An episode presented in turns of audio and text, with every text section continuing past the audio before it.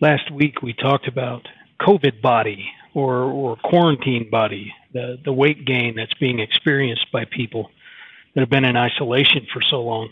and the, I, we talked last week about the two things I think we can learn. We need to deal with our anxiety before it eats us up, or before we eat ourselves up, I guess.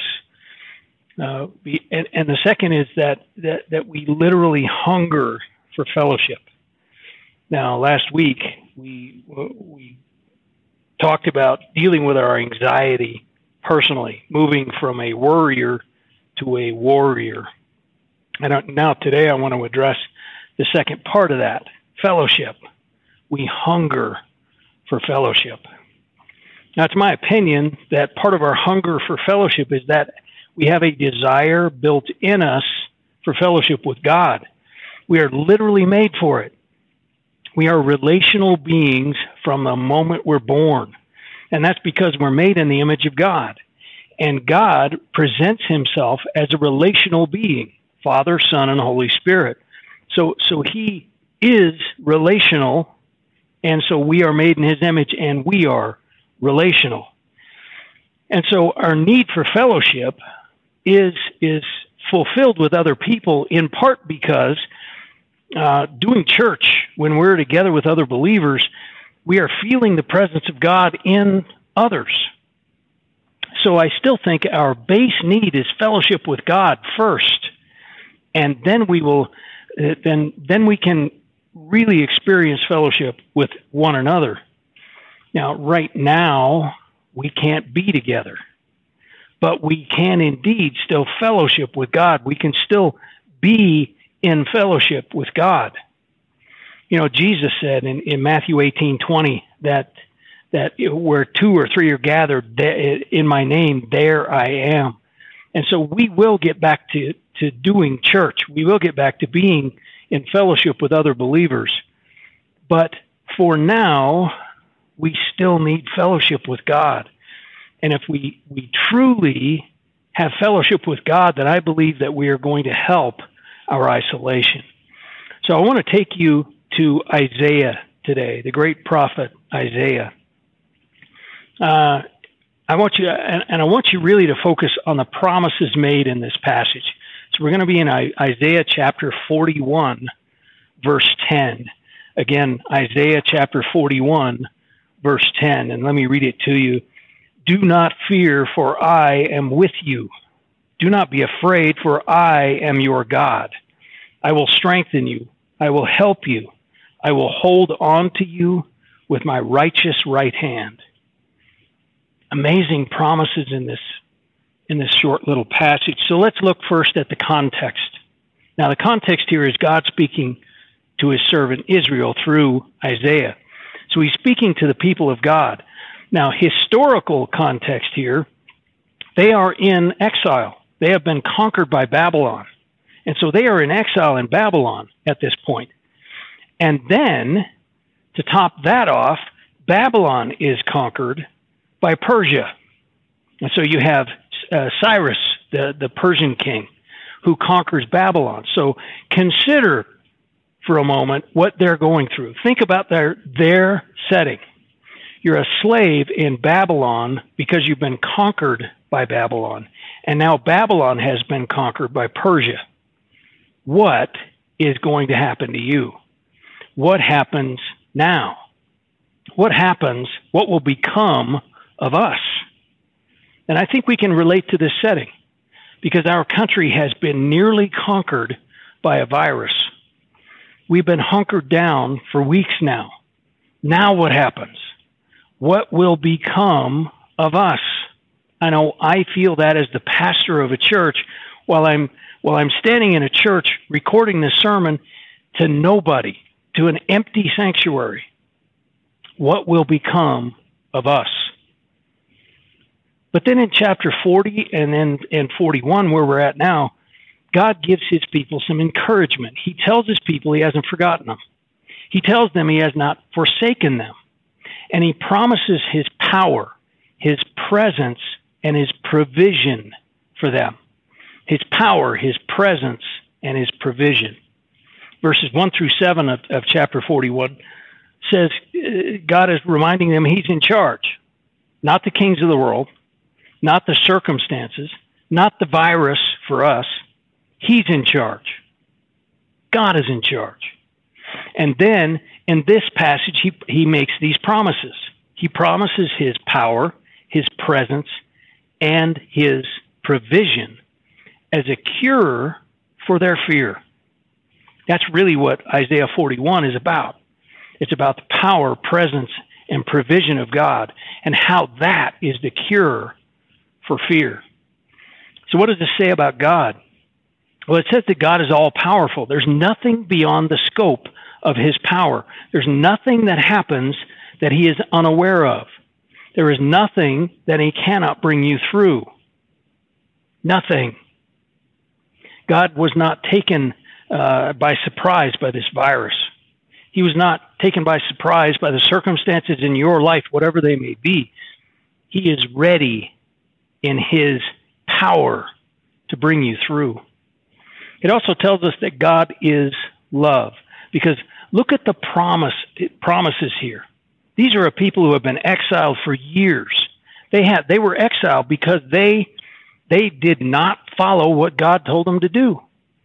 They they sinned and were in exile because of it, and now he's promising them his love, his his provision, his presence, his power. That's what love is. Lo- love is a verb. It's not an adjective. It's not a description.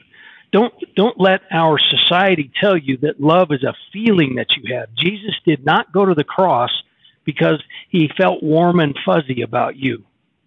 He went to the cross because he has a commitment to you. Because God's love causes action. Love is a verb. And God has proved it again and again and again. And He proves it here. He promises His power, His, His presence, and His provision for His people. And then, it, it, and this, so this tells us that God promises us His presence. When we feel the presence of God now, we feel fellowship with Him. It's what we're missing in our church family right now but we can still have fellowship with God on our own. In fact, we should have a relationship with God that allows us to feel fellowship with Him even when we're not in church. God, uh, Jesus did not die to save your Sunday morning from 10:30 to, to noon. He died to save your life. We should have a, a fellowship with God through Christ that we feel His presence we can we can worship on our own and feel his presence we can pray on our own and feel his presence. We can study his word on our own and feel his presence. God invites you into his presence in these ways and many many more. How do you how do you connect with god the most? Is it in nature? Then sit outside and and pray or worship or study his word and connect with god. Is it in prayer? Then pray more fervently. Is it in study then eh, of His Word? Then then study more fervently. Find your fellowship with God. He invites us into His His presence. So let's go. And it says here that God gives us what we need to overcome our fear. And what does He give us? He gives us Himself. Now, I think this is an important point because He doesn't He doesn't tell the people here, now follow these rules. Now remember, they're in exile because they sinned. So he's not saying repent of all of that and do these the, this list of stuff, this religious stuff, and you could have my presence. No, he just says, "Do not fear, I am with you." He gives us himself. So what does this say about us? We have the absolute attention of God. What I mean here is that these promises are for the people of God. His power is for the people of God. His presence is for the people of God. His provision is for the people of God. God didn't wasn't looking away. God isn't isn't looking away right now in your circumstances. He conquers kingdoms to bring about his desire for his people. He is he is watching. He's still in charge and we have his absolute attention. It tells us that we are loved. Look again at the promises of this passage. We are loved because he gives us his, his presence. He gives us his power. He gives us his provision. And it, and and I think maybe what everybody needs to hear in this passage, this says that we will be okay. We will be okay. Think about the the situation of the original re- recipients of these promises again. They they have been in exile for years because they sinned, because they walked away from God, and that the the con- the country Babylon that took them as slaves, that conquered them and took them as slaves, has now been conquered by Persia. So they have no idea what the future holds. They don't know if they're going to live to the sunset today. But God promises His power, His presence, and His provision. And so they're going to be okay. They are completely surrounded by God and so are you. So are you. You have a, a, you have with you the power of God, the presence of God, and His provision. He will provide for you as well. So, what must we do? We must rely on these promises. God's in charge. We're not. I, have said from this platform many times there is a God, and it isn't you. God's in charge. And if God says we're going to be okay, if He says that His His presence, His power, and His provision is all we need, then that's all we need. That's all we need to get through this.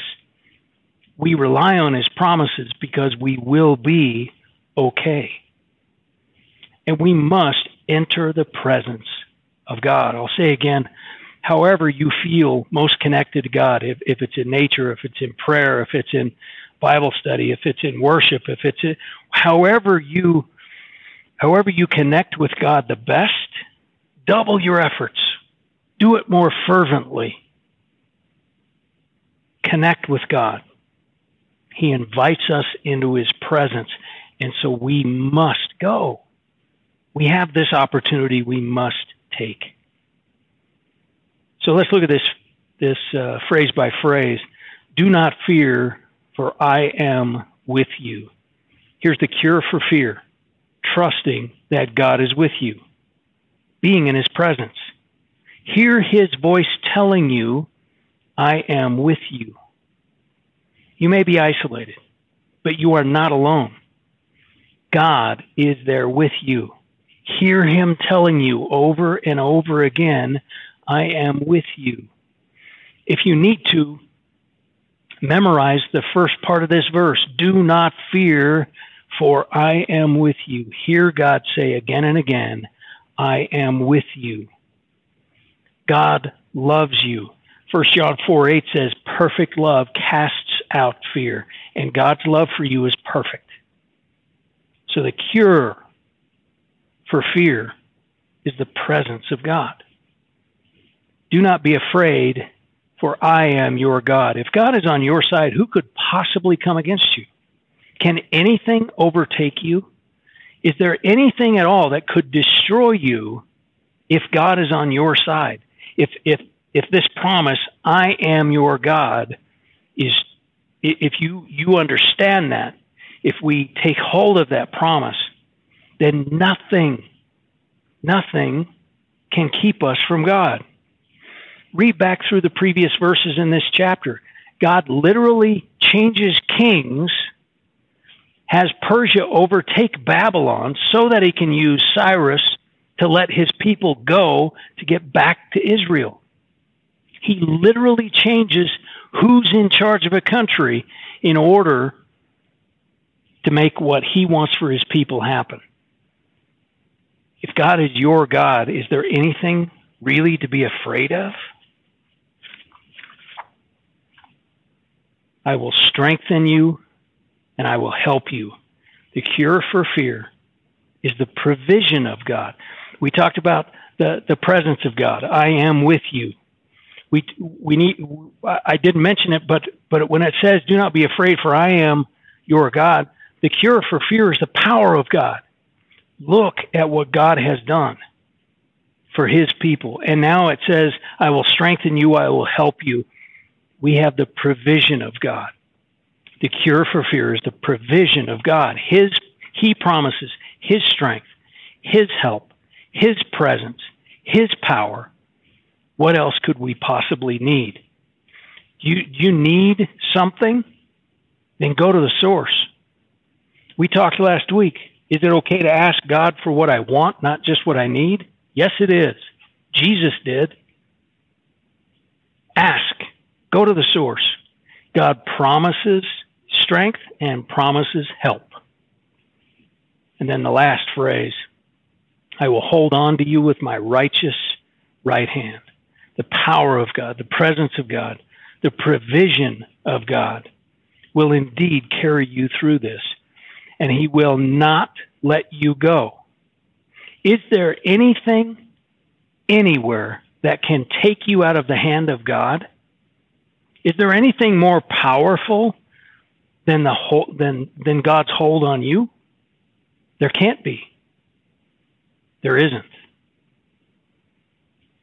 So, what's the comfort of this verse uh, or this passage? Uh, there's incredible comfort, I think, because it helps us to realize we're not alone. We may be isolated, but we're not alone. We're not forgotten. We're not forsaken. Again, think about the original recipients of this think about how they felt about what might happen to them. We may feel the same way today, but we are, so we have the same promises here. We are not alone. We have fellowship with God. God showed them his power, his presence, and his provision, and he promises it here for you as well. Now, the challenge of this is just to find the way that you connect with God the best. How do you seek the face of God? Find that. Whatever however you feel like you connect with God the best and do it.